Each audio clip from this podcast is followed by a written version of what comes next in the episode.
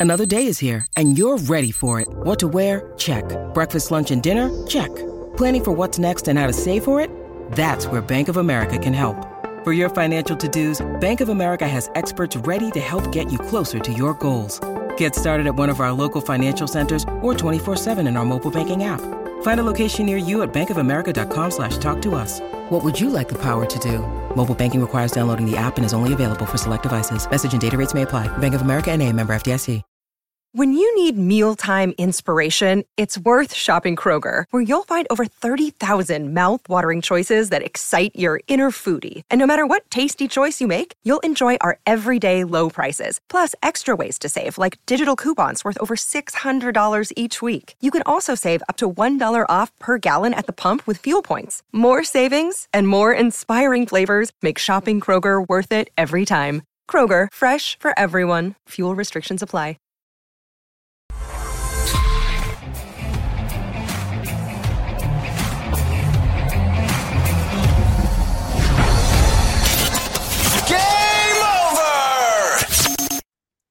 Welcome, welcome to Game Over Montreal. Let's hope that the Montreal Canadiens were saving their energy for Tampa tomorrow night because that was not a banner game. I'm here with Blain Potvin from Habs Unfiltered. Blaine, how you feeling? Uh, kind of tired from watching that game. Yep. Yep. Almost got it put was, to sleep there. It was not great. It was not great.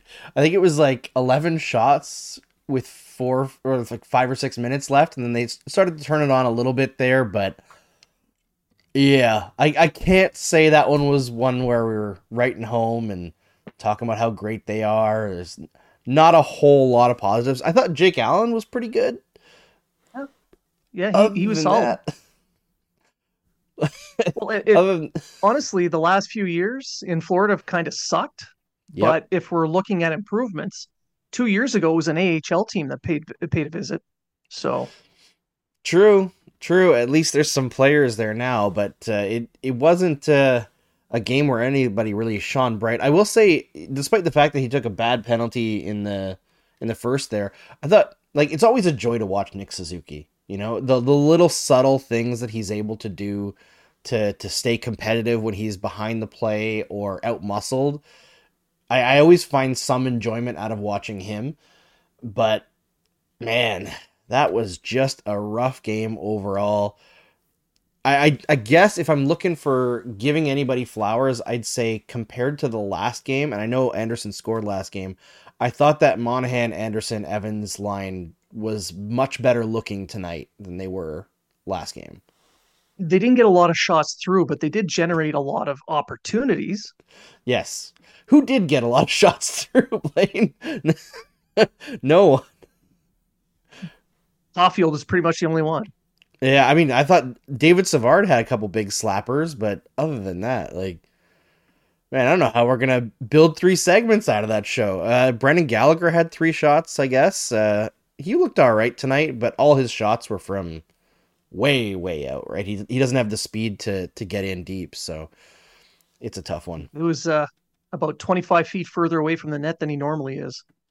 Yeah, yeah, quite a bit. Yeah, I, I, let's talk about uh, how things went wrong tonight because obviously there's a lot of focus right now on Joel Armia, which I get because he's always there in the crosshairs for Habs fans anyway.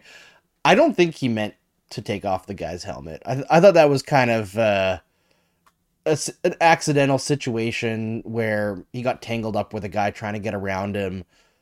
I don't really blame him for that, and I think that the way that he's been playing since his call up has earned like a, a little bit of leeway for Joel Armia compared to the previous years. Like at least right now, I I look at Joel Armia and I see a guy who's putting in effort. So I I understand that people don't like him and he's overpaid and all that, but he's playing decently. Well, I mean, he's doing what he always does. He shows up, then he disappears. He shows up, then he disappears. But with that penalty with the helmet, um, I don't know if he meant to do it, but he did mean to put the guy into a little bit of a headlock to Yes. slow him down, give him a hard time. And that's the part that was careless because then he takes that chance and then it hurt the team. Yeah, and I, I mean, I guess you could say the same thing about Suzuki earlier in the game, right? Where there's no reason for him to reach out with the arm. And no. as much as I thought Suzuki, the rest of the game was pretty damn strong, it seemed like nobody's head, except for Allen, really, was really in the game tonight. No, not really. Uh, I mean, uh, maybe well, Struble and Harris. They yeah, I was about to say. I was about to say those two. Same guys. Yeah. Yeah. Um, yeah, with Suzuki, uh, it's one of those rare mistakes that reach in. The the team was going off for a line change.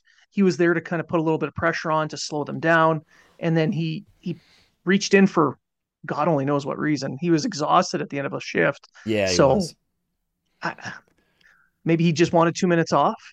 I don't know. the confidence of the captain. You guys will kill it for me, right? Yeah. Uh, no, they will not, Nick. They will very rarely kill a penalty lately. Uh, I mean, let's talk about the PK later. We'll do that in the second segment because I feel like that's a whole thing on its own. But. One thing that I noticed tonight that kept them, because honestly, I thought Florida played a terrible hockey game. They were not able to get into the middle of the middle of the ice for most of the game against the Canadiens, and that is really out like for them if i was their coach i'd be pretty upset with how they played tonight because the canadiens were dishing them softballs all night long i'm not sure i've seen a game this year with so many defensive zone turnovers it, these soft pushing the puck to the wall situations like maybe this is controversial and you can tell me how you feel about it as well blain but when i see a team that's kind of stuck in their own zone and they're trying to clear the puck and they they know that they can't finesse it in a way that won't be icing, but they just push it to the wall. I'd rather you just ice it. Like it, it just makes more sense to me to ice it than give up possession in your own zone and try to scramble and get it back. At least you've got a 50-50 shot on that face off to get possession. Yeah, no, I, I agree with that. Like it's something I teach the kids that I coach from age 7 to 18 is pretty much that. Don't give the puck away at the blue line. That is doesn't matter which blue line it is. As soon as you give that puck away, those are the two worst areas to do it at. And the little soft one hand push, I mean, what's the point of even trying? Like there's yeah. nothing on that. So yeah, I agree. Just toss it out. If it's an icing, it's fine. Yeah, at and I it's thought not in your zone. One of the few times in this game where the Canadiens kind of kept the Panthers from creating a lot of havoc in their own zone was they they iced it twice in a row. And it seemed like it threw the Panthers off their rhythm. And I was like, you know what, guys, just keep throwing it out. If you don't have an option, ice it. Uh, I don't know the NHL like how many icings you can get away with in a row before they call a delay game, but uh, test it out. You know, if you're overmatched, at least make them work for it, right? They've got to skate the length of the ice. You can take that time off. You don't have to chase it down like Anderson did the first time. You know, uh, take advantage of the rules a little bit. As much as uh, last show with Tredge, I was saying we need to punish yeah. teams for taking advantage of the rules. But uh, when you're overmatched against a team like the Panthers, who are clearly wildly better than the Canadiens at this stage, yeah, just lean on it. You know, uh, you don't have to play this game where you're just turning the puck over constantly. I really don't know what was going on tonight with the decision making in the defensive zone because it was brutal to see them try to clear the puck. Well, the the Panthers had a pretty good forecheck going, and it it really threw the uh, the Canadiens off, uh, especially down low. They they did a, a pincer movement almost every single time, yeah, and it slowed down the Canadiens' transition game, which then caused a little bit of panic, and it, it kind of snowballed. So I, I, give a lot of credit to Florida for causing that uh, that that issue, but it's not something that a team can't adjust to. You would think. you would think. Yeah, it, they they were like a buzzsaw on the forecheck tonight, but I, I, find anytime a team is getting forechecked for you know sixty minutes, if, if, you're not adjusting, that's that's a bit of an issue. And like maybe they were pacing themselves, thinking they'd rather take it to the Lightning. There's probably a bigger rivalry between them and the Lightning than them and the Panthers, but I, I don't know. I I would like to see them actually push back against the Panthers one of these games because it's been you know almost two years now that the Canadiens have just been beaten to oblivion by these Panthers. I mean, you could go back aside from that, uh, Carey Price's last game. uh, the 10 goal spot up on the Panthers, essentially AHL team in Montreal. That season as well, there was one game where they played the Panthers. Remember, they had 14 people because of COVID and all the injuries they had. It's been really rough against this team in particular. And I don't know if it's so much that the Panthers are so much better. Like, they are better, but I don't know if that's like there's other teams that are as good as the Panthers that the Canadiens play better than the Panthers. Maybe it's a bad matchup stylistically, but I don't know. It's it just seems like they've phoned it in a little against this team. It does feel that way, especially after what we saw tonight. Maybe what they need is a Max Domi Ekblad incident to kind of wake everything up again. Uh, I mean, Pezzetta uh, tried to get something going there at the start. It seemed to wake them up a little bit because the Canadiens had one of those rare starts to a game that started at the start of a game. Yeah, that's true. Yeah, it was kind of after that initial start that everything fell apart, right? And yeah. they when uh, Suzuki took that penalty, it was kind of the turning point in the game in a lot of ways. But they got it back on the power play, and then St. Louis got the the nice coaching challenge there on the offside to keep it even. But uh, you know, let's let's transition into the penalty kill because I feel like there's stuff to talk about there. There's some nitty gritty to chew on that also trans like it's the same situation as getting those zone clearances and the way they play defensively at even strength. But before we get into it, I got to remind everyone who's here live, please like the stream. And hey, if you're watching on replay or listening on the podcast, same thing. Head over to YouTube, like the stream, subscribe to SDPN.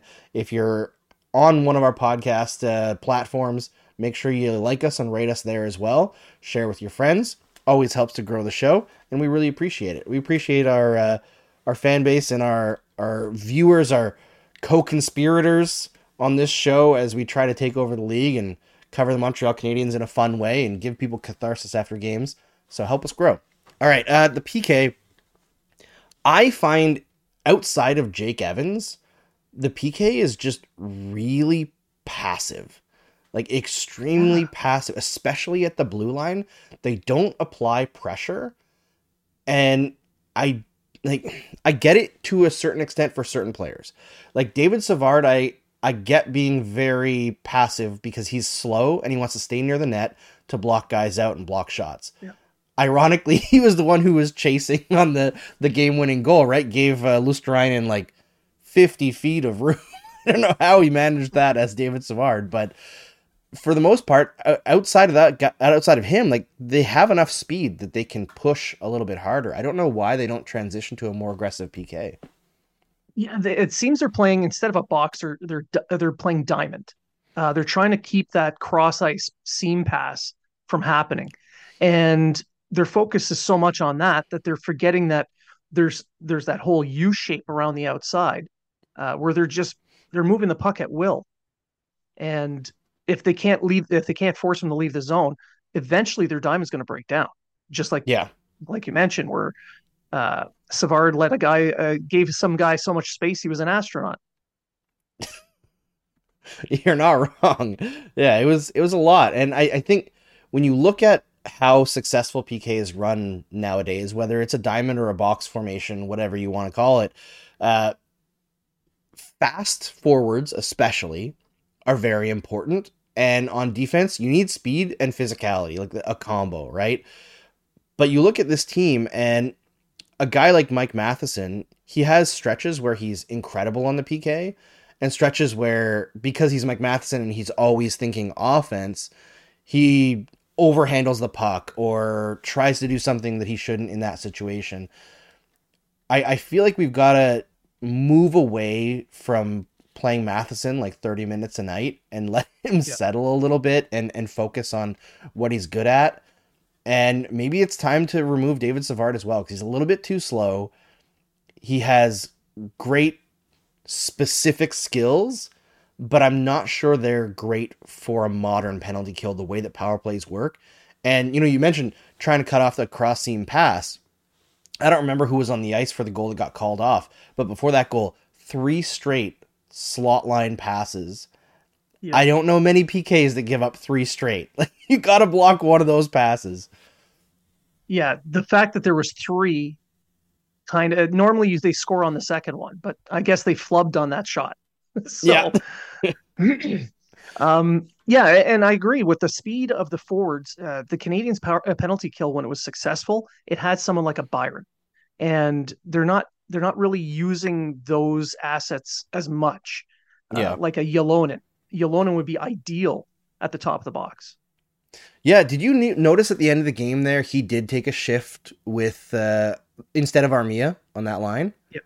It didn't result in much, but I would like to see him get more ice time. I'll say that. I think he's earned it. By now, you would think, right? Like it, it seems like I know last game he had like an an absolute incredible game on that uh, fourth line, and I think it's fair to say Ylonen is carrying that fourth line in terms of like driving play. Like Mitchell Stephens has he, he makes some a few smart plays here and there. Michael Pezzetta can show some skill once in a while. He can one time a puck, which is always a surprise from a, a fist punching guy. But overall, I I don't think either of those guys are carrying the mail. It, it has been Ylonen, and if you're gonna move Jake Evans back to center, maybe at some point, then maybe it makes sense to bump Ylonen up because you've got somebody who can who has proven uh, has a proven track record of running a fourth line. But at some point, they've got to make a call with Ylonen because he's been knocking at the door for too long now to to keep giving him six seven minutes a night. And his points per 60 is fairly high. I don't think he's he's about middle of the pack for the team, but when you're playing eight, nine minutes a game with those two players, you're not going to be putting up a ton of points. Exactly. But he's still he's still creating. His forecheck is there. Uh, the passing's there, the shots there. He's still using his his speed. So he's showing all the assets that he needs to play up the lineup, at least on a third line. Yeah, like give him some opportunity with some skilled line mates, right? Like he we know he has a shot. Uh he hasn't had a lot of chances in the NHL to get into positions to shoot. Early in his first call up, I found he wasn't working to get into those positions. Now I find he does get there, but no one's getting him the puck. so like I, it just seems like a wasted opportunity for the kid. Yeah, he's going through the motions. He's showing what he can do, and he's just hoping if he follows the process, it'll eventually happen for him. Yeah, and I guess it happens soon. Yeah, I mean, he hasn't complained, so I guess you also have to give that to him, right? Because that's a Yeah. that's a tough thing when you're you. I'm sure he feels like he deserves more because how could he not with the way that he's playing, right? But uh, yeah, I don't know. There's some questionable decision making in terms of line combinations, but probably not something that matters super for th- like a lot for this game. like I don't think there was much roster rejigging that would suddenly make them win this one. I will thank the Montreal Canadiens for not letting this game go into overtime. Because I swear, if I had to watch even more of it and then go to bed even later, I'd be pissed. Could you imagine stealing a point after only getting 11 shots on net? That was that, that would be insane. I mean, Alex Stolarz's in net. There's a chance, right? Like, he's not a killer goalie. I think that's what was most frustrating about how tentative the Habs were to shoot, especially in the first period when they were getting opportunities. It's like, this is a goalie who doesn't play a lot. Like, throw the puck through him. You can get lucky bounces here and there. You can get him panicking and moving side to side. And it, it seemed like they just weren't that interested in doing that. There was um there was a play, I think it was in the first period, where Suzuki got the puck in the middle of the slot and then elected to pass away. Like he was unchecked in the middle, nobody in front of him. Passed to Matheson. And I was like, okay, fine. Now Matheson's going to shoot. He's in a pretty good position at the top of the slot as well. And he's like, now I'm going to pass to Caulfield on the goal line in the corner. And Caulfield's like, what in my skates? I'm going to, okay, I'll try to shoot it. And it's like, this is the stuff that drives people nuts, right? And you have people yelling Yeah. shoot in the crowd. And I know players hate that because obviously we don't see what they see, but I'm pretty sure both Suzuki and Matheson could have shot there. Oh, absolutely. And I think Caulfield believes the same thing because the surprised look on his face that he had when the puck showed up, he was there for a rebound. He wasn't Yeah. there to take a pass for a quick shot. And you're right. Yeah, they sh- they absolutely could have shot there. And I mean, my son was yelling shoot. I don't know how they didn't hear him. Oh man. Yeah, I don't know if you saw it. My my youngest came down to watch a little bit in the first period. And he, he told uh, he told me that he when he plays hockey, he wants to be the herder And I was like, what's the hurt? He's like, I'm good at hurting when I get on the ice. he thinks that there's Funny, like, I hurt. I hurt too. Yeah, I'm I'm, great at being hurt. That I'll, I'll Yeah. say that. But uh, yeah, I guess he thinks that some people are allowed to just go around and like hit everyone all over the ice and not play the rest of the game. I mean, I guess some people approach. are. The Ryan Reaves approach approach. Oh, yeah, yeah. I can sit on a bench too. Yeah, exactly. I could just yell about how tough I am and flex at the crowd and not actually do anything. Well, whoa, that's Treg. Yeah, yeah. Oh my god, Gotcha, buddy. too good. All right, let's let's keep moving on because this game is uh, just not the best material to talk about. But I I think there is something that we can bring up that I I think is topical for the last few games, and I just seeing the conversation on Habs Twitter and stuff. Is it time to bring back Arber Xhekaj from the American Hockey League? You know, we we've talked for weeks now about how much Justin Barron is struggling, and I didn't think ju- it was like a a game to highlight Barron in particular for struggling. I thought he had some good moments and some bad moments. His biggest thing to me is when his back is to the play in the defensive zone, he just assumes that he has time and he doesn't look over his shoulder. Just start looking, Justin, and you'll be okay. Because when he's under pressure and he knows he's under pressure, he's not so bad. But when he thinks he has time, man, it, it's brutal out there. But I think you look at I know there was a lot of people talking about in the last game against Carolina, nobody like stood up for Slavkovsky, but I think the Canadiens were pretty physical that whole game. I, I don't know if it's necessarily for the fighting that I would want to bring up Arber Xhekaj, but I do think his physicality adds a dimension on defense that the Canadiens are lacking a little bit, and it also brings that out of Guhle a bit more. So I'd like, I think I'd like to see it in short order. Yeah, I I agree. I would like to see more from Guhle on that side as well. But with the way Struble's been playing, Harris is back now. Yep. Uh, there's not a, really a spot there unless they decide to move Struble back down. And I don't see them wanting to do that. On the other hand, I do expect Xhekaj to be on the line in that lineup by the time the All Star break comes around. Yeah, you, you got to think at some point this season, there's a decent chance that Savard gets traded for one. Yeah. Um, I mean, it's the Montreal Canadiens, so there's probably going to be injuries. Uh, I, I mean, I wouldn't be opposed to sending Barron down to the American Hockey League again just to let him get his confidence back. I mean, every time he goes down there, when he comes back up, he's a better player, right? So as long as he's not waiver eligible, taking advantage of that doesn't seem like a bad thing, and he doesn't seem to sulk when he's down there either, which I think is a good, a really, really good sign for a young player. And not that Xhekaj is either; he's actually playing really well down in Laval and putting up crazy points. Scored tonight in uh, Laval's win there, or I guess not tonight, today. It was an early game, but I, I would like to see him again in the NHL because I'm a little surprised by how much, like, how many people think he was playing poorly this year because like his underlying numbers were really stellar uh, offensively and defensively. So i don't know i think there's more to him than what i thought he was initially what a lot of people thought he was initially. I, I see a guy who has the potential to be like a number four number five defenseman and that physicality makes him so much more effective than the average four or five defenseman because he can shoot the puck through the net or he can just kill you. It's also that intimidation factor that he brings. Mm-hmm. Teams are legitimately game planning when he's on the ice. And that changes things. People have a second guess. Oh, I'm th- like Noesen with that hit on uh, Slavkovsky. Had Xhekaj been on the ice at that time, maybe that wouldn't have happened. Well, it probably would have, but he would have second guessed it at the very Yeah. least.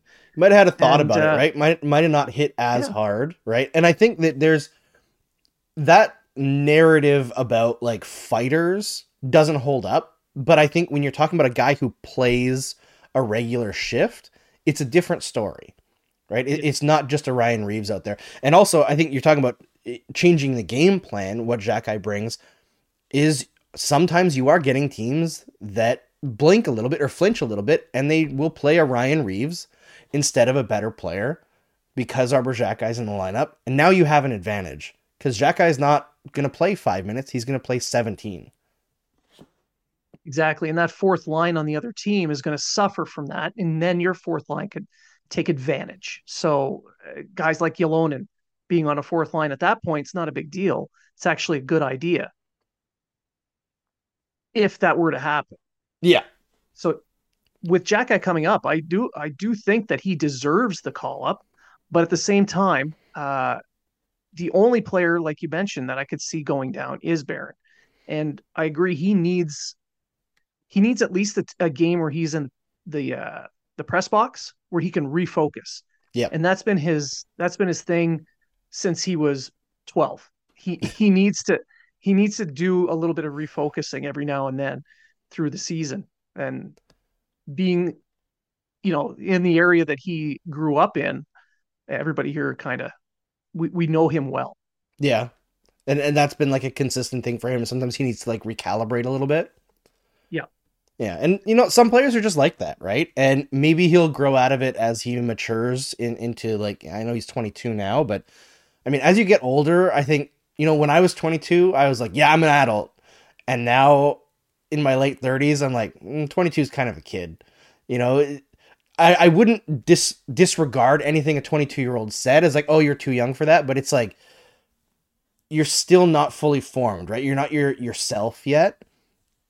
And, and I think that's that's true of NHL players, uh, most of them anyway. You know, you're not going to send down a Connor Bedard or something, but th- there's more to be added to Justin Barron's game and, and Justin Barron the person than what we see right now. But uh, if he if he always ends up being the guy who needs to recalibrate once in a while, but when he's recalibrated, he's a good player. That's still a good player. Sometimes guys need smacks. Now, one game off here and there. I mean, yeah. at the very least, it gives him a little rest, and it kind of negates that whole. Uh, in the injury routine, it comes from fatigue for the most part with the Canadiens. Yes. So at least that would be off the pl- off the plate for him. We hope. Yeah, and hey, with load management being a thing in other sports these days, like it's just another way to do that, right? Where he's getting mental time off and physical time off. It it could be a good thing. I, I, I like that idea. We had a good question here. We can transition into the questions as well. Uh, but before I do, make sure everybody hit that like button, hit that subscribe button, have some fun here. And yeah, throw your questions in the chat. There's a good one from Trizak. Says uh, Andrew thoughts on Elliotte Friedman saying tonight that he believes Kent Hughes has a price for his goalies in mind and isn't budging. Uh, from what I heard, because I don't pay total attention during the intermissions because I really can't handle how bad they are. Uh, no offense, former employer Sportsnet, but uh, I think he said that uh, Hughes would be willing to go down a little, but not much. And that's kind of been the modus operandi for Kent Hughes with all of his trades so I respect it. And there's so many teams struggling with goaltending right now that I get it. But at the same time, the longer you wait, sometimes those issues resolve themselves. So I think in the new year here, like if it's not done by January, end of January, let's just get it done. Yeah, I think he has a drop dead of value that he has on players, and right now probably the uh, the value that's being offered is well below that because yeah. that's always the way it is with goaltenders. Yeah. Yeah, that that's the thing. Like goalies just don't have the trade value that forwards or defensemen do. And even if with desperate teams, right? Like they they're usually willing to attempt to rehabilitate the guy that's there more than you would with like a defenseman who's giving away the puck uh, like 20 times a night, right? Like that guy's just getting sent he's getting sent somewhere to Siberia. You know, like they never want to see him again. But then you have uh, Stu Skinner being given chance after chance in Edmonton, blowing winnable games for a team that should be a Stanley Cup contender. And I, I think yeah. Stu Skinner is going to be a decent goaltender eventually, but eh, last year in the playoffs, things went totally off the rails, and he hasn't fully gotten back to what he was before. Yeah, he he's someone that would benefit from uh, Jake Allen, for instance. Hundred percent agree. Presence you know, as someone who can take some of that lo- like load management again, take some of those games off and, and show the young guy how it's supposed to be done, how to prepare, how to set up, how to study these players. Um, I, I, know the Leafs would love to have a goalie with a save percentage above 890. Oh God, it's a low bar, isn't it? Eh? Well, It's Toronto. Yeah. Would you trade a goalie to Toronto though? Would you, would you help Not them save that sinking ship? Yeah, I wouldn't either. I I Well, would trade some certain players to Toronto Uh, specifically because I know that he wanted him big time in Calgary. I would trade Josh Anderson to Toronto. I think he would actually fit in pretty decently there, and I wouldn't worry about it like hurting the Canadiens long term. And I think Treliving would overpay. That that's the big thing because the big trade that was rumored around the draft when Slafkovsky was drafted that there was like first round picks being tossed around for Josh Anderson. I'm pretty sure, I don't know for sure, but I'm pretty sure just from talking to different people that one of the offers on the table was from Calgary. With threats to our nation waiting around every corner, adaptability is more important than ever. When conditions change without notice, quick strategic thinking is crucial. And with obstacles consistently impending, determination is essential in overcoming them. It's this willingness, decisiveness, and resilience that sets Marines apart. With our fighting spirit, we don't just fight battles, we win them. Marines are the constant our nation counts on to fight the unknown. And through adaptable problem solving, we do just that. Learn more at marines.com. Yeah, I wouldn't have been surprised. Uh, and it would also have like a, a Sam Pollock feel where he's giving Anderson to Toronto that eats up so much cap space. They can't sign Nylander and suddenly he ends up in Montreal. Oh god, that would be so funny. Imagine if they think Anderson's the Nylander replacement so that they let him go. Oh, John Smart says Adam those- Wild would lose his mind. Yeah. I I don't know if like would you trade Jake Allen to Toronto? I don't know if I Uh, would. it, honestly, if they're willing to provide a little bit above my my value, sure. yeah. I just don't want Jake Allen to win a Stanley Cup with Toronto, you know? That would not sit Well. I don't see them winning a third round. I mean, statistically never done it. they've exactly. Oh, it's it's a bad game night, so we're dunking on Toronto now. We need see. something. Yeah, we got to have something in our lives that's funny. That's fun here. Uh, let's see if there's any other questions here. Uh, a lot of teams getting tougher this year. Says Trinka. Xhekaj coming to the Habs last year changed the picture of the Atlantic. That is true. Like the Atlantic did load up. I don't know if it was all because of Xhekaj, but it, it seemed to be very coincidental timing. Yeah, it was like right after he showed up. Yeah, and Trinka also says, imagine if you did send Connor Bedard down to the American Hockey League. Yeah, I don't think that would be able to happen. I think his agent would be up in ears quite quickly. I think uh, the fans on Madison would lose their minds. Oh man, yeah. Can you imagine what that team would be this year without him? well, They might be worse than last year. might be worse than an AHL team. Yeah, there might be AHL teams that would beat them. I mean, jeez, eleven wins with Connor Bedard, and he's playing so damn well without much help. It's pretty crazy. If they end did up with see- Celebrini, oh, Cel- oh my god. I'd be so mad. So Uh, mad. they can't win another one. They might still, you know, it, which Yeah. is insane.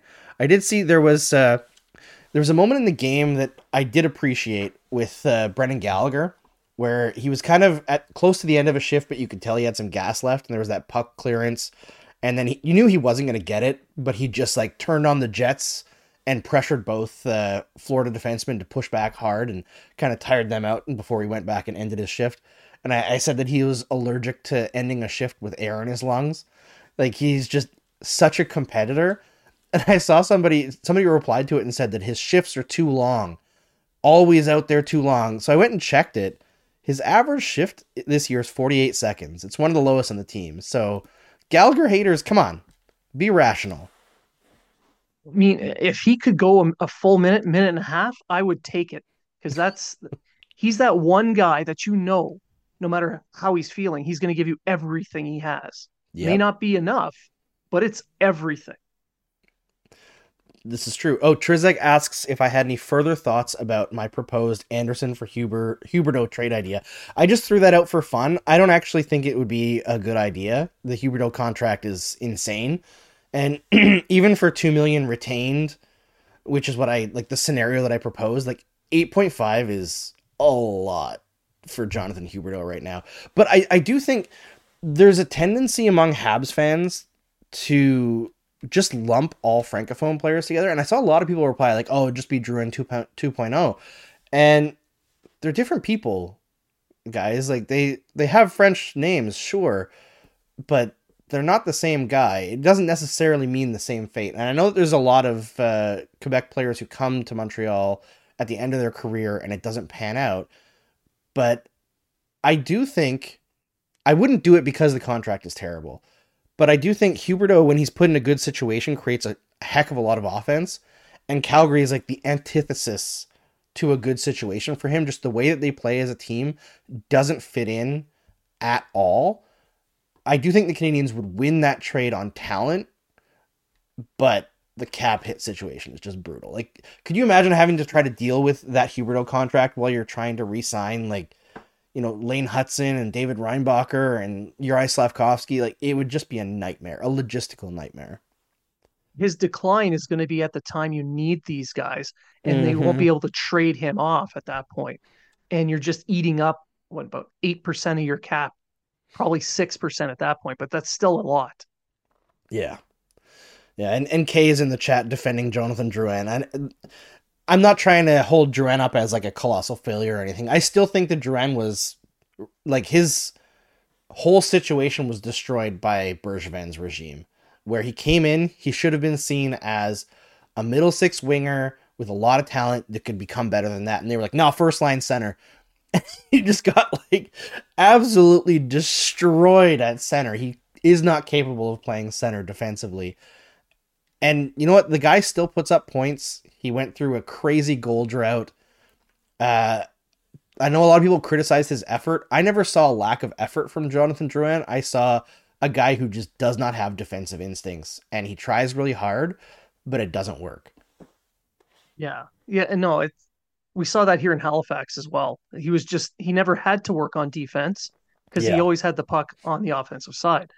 So uh, it wasn't a surprise to see that lack of defensive awareness. And I agree. Like he he did do everything he could, but he just he wasn't set up to succeed. No. Yeah, it, it wasn't a system that was tailored to his uh his strengths. It, it wasn't a position. It he didn't have line mates that were tailored to his strengths either. Like you know, it, it's kind of like Gallagher now, right? Like we know Gallagher is playing good hockey this year. And you see a lot of people are like, well, he's not scoring, he's not putting up points how many points do we realistic realistically expect from Brendan Gallagher on this specific team that doesn't put up a lot of points in the first place and playing with uh, like Christian Dvorak and Joel Armia? Like that that's not a line that creates a lot of offense, right? Gallagher needs players who can make plays and he can finish them, right? And he does a lot of little stuff all around the ice, but at the end of the day, he's a, more of a net front guy offensively than anything, and that doesn't necessarily mean scoring. He can distribute from the net front too and create chaos. Those guys aren't pushing the play offensively. No, he's a buzz saw, and with most buzz saws, you need you need a, a craftsman to push that buzz saw forward. Yes, and that that's what he needs. That's what he needs, and I agree. Uh, he is not quite getting that don't get me wrong, I like Dvorak. I like his defensive awareness, but offensively, he's just not there. Yeah, I mean, I think Dvorak's significantly better in his all-around game this year compared to last year, mm-hmm. but the scoring just hasn't come uh, outside of that stretch when St. Louis first took over, and he, sco- he scored like ten goals in twenty games or something like that. He just hasn't been able to find that touch in Montreal, and I don't know if that's a systems issue or if he's just not as good as they thought he was offensively. I know he wasn't a huge scorer in Arizona, but he had like a couple decent seasons there. It it just hasn't worked. And what I'm seeing with that line is they get possessions, they can forecheck really well, but with Gallagher specifically because it's kind of his responsibility to do everything. He's yeah. the one carrying the puck in, into the offensive zone so he's not able to be the one who's driving the net, and that kills his offense. So a lot of times it's Gallagher gains the zone. Armia and Dvorak aren't there yet. They're, you know, being responsible defensively, sure, but they're not necessarily contributing to the rush. So Gallagher takes a shot from 35, 40 feet out, and then it's a one and done. Maybe Gallagher will cause a turnover in the corner, or Armia will, because he's a pretty decent forechecker as well. But it's just like three cogs that fit well in certain areas of the game, but not for scoring. That'd be a really good playoff fourth line. Yes. They can grind it out, eat up a ton of time, not give up anything. But if you're looking to them to create offense in a top nine role, it's not there. No, no. And I mean, Gallagher's had his hand exploded twice, you know, so his shot is not what it used to be either. He needs, yeah.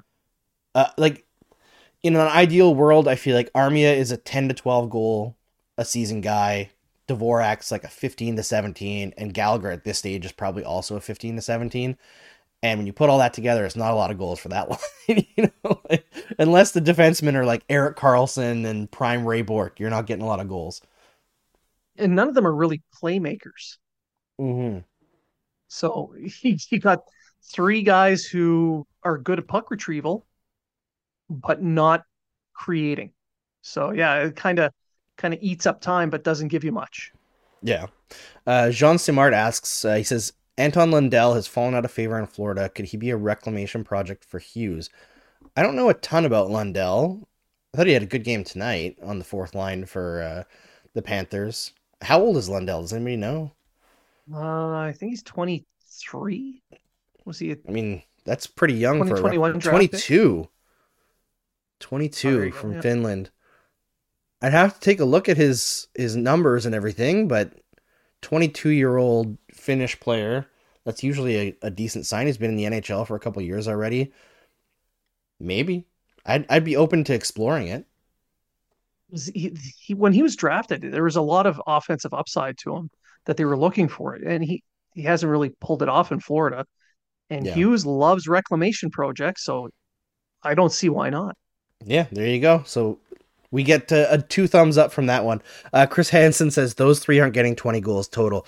You're you're probably right. Uh, between the Gallagher Dvorak Armia line, like what we were saying is in an ideal world for each player, that's probably what you can expect to score in a full season, right? So I'm not saying that line is going to score, you know, like 50 something goals this year. That's not going to happen. Uh, they don't fit each other in a way to make to like top each other out, right? Top each other. I'm throwing terrible things out there right now. Uh, Michkov, is he going to come back to bite us? Asks Patrick Spino. Probably. No, no, he's not tall enough. he could bite Cole, Cole Caufield. Yeah, there you go. Probably right in the top yeah. of the head. Yeah, I, I think uh, that one's going to be a tough one. I will say, like, as bad as the reaction has been for a year and a half after the Slafkovsky draft, Right now, that draft is looking pretty darn good. So maybe the same thing happens with Reinbacher. Maybe the Canadian scouting staff is a lot smarter than we give them credit for. I don't want to give them that win right now because Michkov is absolutely lighting up the KHL, and Reinbacher has struggled this season after an injury, but it probably Michkov will bite them. Yeah, I do think that's uh, he's going to come in. He's probably going to have a couple of good seasons, and Habs Twitter is going to lose their minds.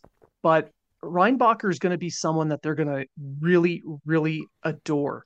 When he was here for the World Juniors, he played the whole tournament without eating solid food.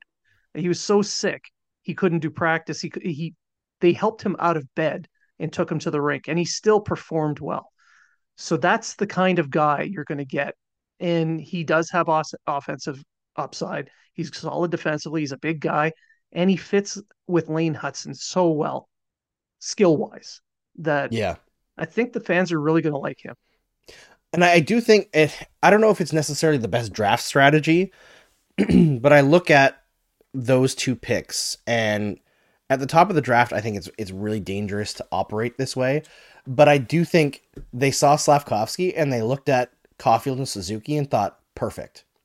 That's the perfect fit. And they looked at David Reinbacher and they looked at Lane Hutson and they thought, perfect. So they're they're planning out how the team is going to look three, four, five years from now. instead of taking necessarily the top end talent in terms of just like scoring ability, which would would have been Logan Cooley, uh, or maybe Shane Wright. I don't probably not Shane Wright in uh, the Slafkovsky draft, and it definitely would have been Michkov or Zach Benson in the Reinbacher draft. If it all works out, I will hand it to them on a silver platter. I think it's a very risky way to go about things to draft, not just for for team need or like roster construction need, but like specific. I'm gonna bet on Lane Hutson making it, and therefore this guy will be the perfect partner. I think Lane Hutson is gonna make it, but it is a very risky way to go about things. It's kind of a NFL style planning where they Yeah. pick guys to fit certain roles. And had Reinbacher been a left-handed player, there's no way in heck they would have picked him. That's true. They probably would have went with Leonard at that point, which honestly would have been who I wanted. Yeah, I Uh, would I was fine with I was Leonard. all in on him. So yeah, it's uh they have a plan. They're they're sticking to their plan, and I hope to God their plan works out. But uh there's some things in there that I, I you don't see a lot of from NHL GMs, like that NFL style look at it.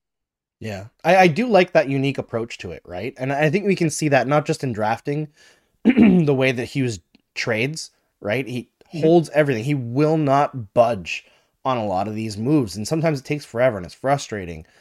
But on all of his trades, he's made good value back, right? So Mhm. it, it it's interesting to see somebody who has a very cerebral approach after the scatter shot of uh, Bergevin for a decade. So that I like, but we'll we'll see how the drafting turns out. Uh, Roland Briere asks, "Would you agree that the big issue is the forward group as a whole? I mean, in terms of building the team towards competitiveness, definitely. they need star talent up front. Uh, I think if this Suzuki, Caufield, Slafkovsky line sticks together and plays as well as they have been, that's a line in your top six that's nailed down. But you need another line that's probably as good as that or better to be a Yeah, Stanley Cup contender. I mean, they've got Roy coming up. They've got uh, Farrell, who should be coming up soon. They've got some good young players who can fill that middle nine role, Mhm. but there's still no star power. That's where that Michkov pick is going to hurt for a little while. Yeah, and and like you know, if they get as lucky as you could possibly get this year, and they get Macklin Celebrini, well, guess what? Filling those other two spots on the top line becomes a lot easier because when you have a, a fully elite, like franchise level center, then you can put a guy like Joshua Roy on on the top line, and his job is just easier, right? You're a complimentary player now. You don't have to carry a line. You've got to facilitate this superstar, and he's going to do a lot of the tough things for you. He's going to get you the puck in situations you never imagined the puck was going to get to you, right? So finding that star makes the other dominoes fall a little bit easier. And the Canadiens do have good forward prospects in the system. They're just further away than the defense, right? We're seeing on defense right now, it's like a, a cluster of so many NHL ready defensemen, and then more coming up right behind them with Hutson and Reinbacher, and you could argue Mailloux and even William Trudeau could be an NHL ready defenseman in the next year or two. They need to have that same level of depth at forward and a superstar. It's a lot. Yeah, and with with the number of players they have that are coming up, those NHL ready defensemen, they're not all going to make the team, so they're going to have Yeah. to package some of those up, and maybe that helps them get to what they need. Yeah. Like I, I would, already, I like they've beat the odds with defensive prospects. Like what's Oh, ready God, right yeah. now. way Um, way sooner. And and if they can get a Cole Eiserman slide down to their slot, even better. Yeah, yeah, I've I've seen uh, I've seen some people very skeptical of Eiserman because of the way he plays, but hey, if, if they can if they finish higher than we think and he slides down, that's all right too. Uh, Bernard Arsaunier reminds us that Dach is also there. Yes, Dach. Losing Dach is really the story of the season in a lot of ways. I, I feel like if they did have him from the start of the season onward, we'd be tearing our hair out. No, I mean I wouldn't be able to. I could tear my beard hair out uh, about this proposed top uh, pick this year because there'd be no chance this team's in lottery position with Dach in the lineup. Well, right now they were before the game started tonight. They were five points out of a playoff spot, which I'm going to be honest was a lot closer than I expected them to be at this point of the year. Same. But losing this game is going to push them back, especially with all those teams between them and that playoffs.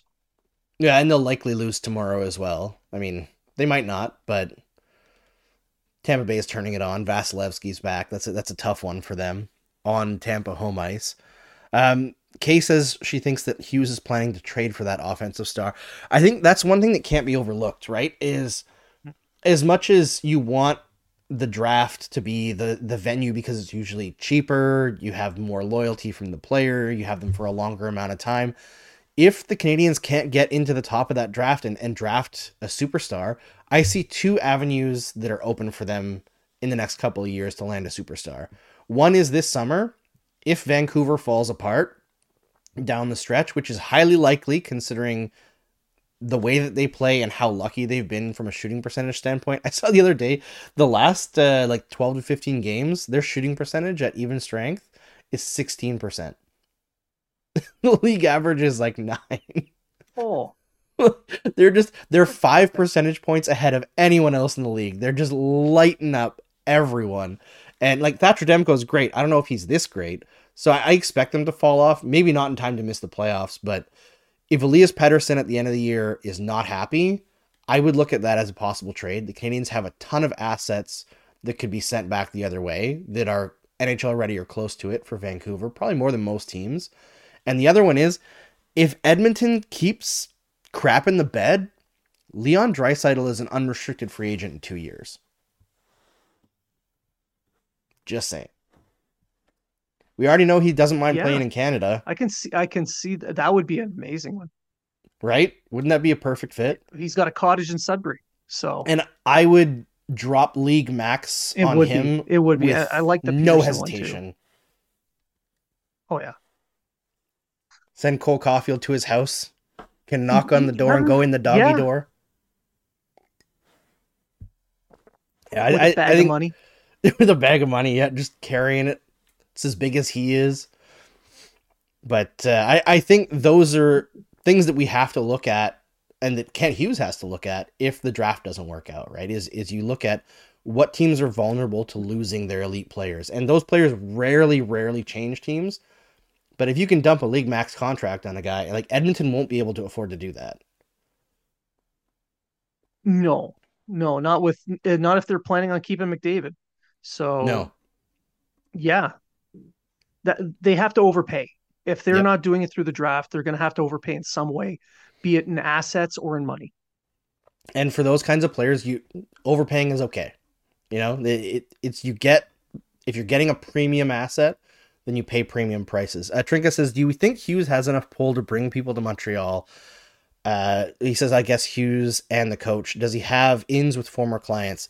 I think if you listen to what people are talking about around the league, first of all, there's a lot of players who are interested in playing for Marty St. Louis, and the culture that the Canadiens are building here is known right? You you see this team that really shouldn't be in most games, and they play hard almost every single night. You know, ninety percent of tonight not included.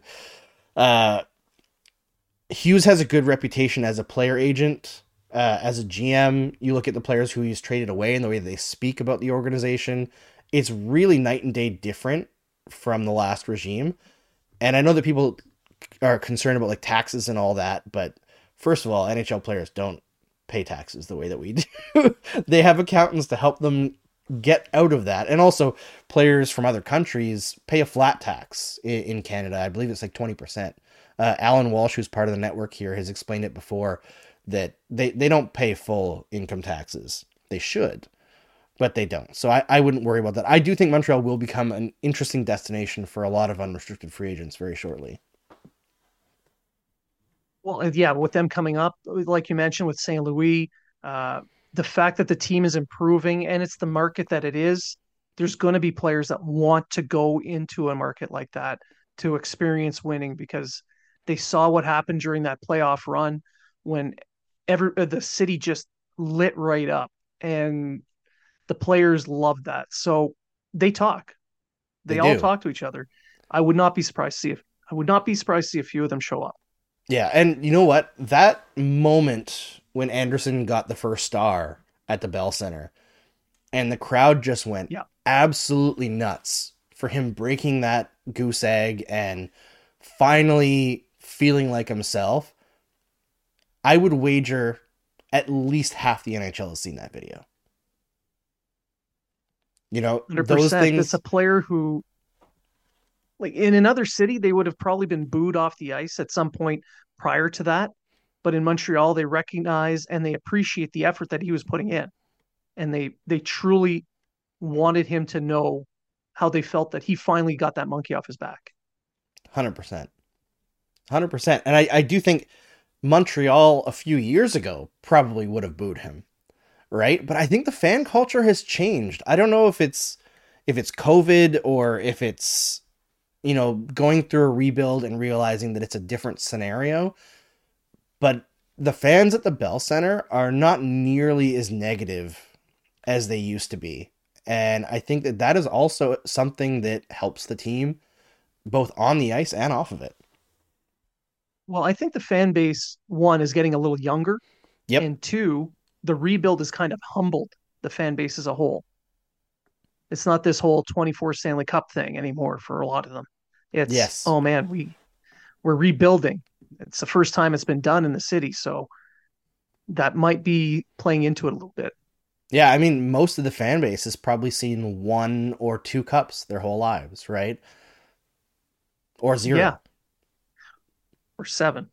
Or s- some of us who are lucky have seen more, but uh, a, a lot of the fan base that are at these games now who are buying season tickets who are like young professionals or or in approaching middle age uh haven't seen a lot of success for this team so committing to building future success instead of constantly doing band-aid solutions i think it does it sells well in the current market Yeah, exactly. And they're they're they're marketing the team properly in the rebuild. They're they're managing expectations and they're giving the fans that little carrot, the hope. And they're they're putting the young guys out there to kind of push that. So it that seems to be working. The marketing side, Chantal Machabée and all uh, what she's been doing, it seems to be working really, really well with this fan base. Yeah. Oh, and Chenan Lebong seventy six says, uh, "Do you think Crosby comes to Montreal at the end of the end of his career?" I have heard from a shocking amount of people that it's a, a high chance, a high probability that Crosby, when he's uh, unrestricted free agent, signs like a sweetheart deal to finish it here. Yeah, Don't bank if, on uh, it, but- Pittsburgh doesn't. No, if Pittsburgh doesn't eh, want him to stay, then he'll go to Montreal. But if Pittsburgh offers him a dollar to stay, he'll stay in Pittsburgh. I'm sure they'll offer him a dollar. I guess it depends on like can Pittsburgh get to the playoffs, right? And I I don't know if Pittsburgh's going to make the playoffs before Montreal does. Like it's thin Yeah. there.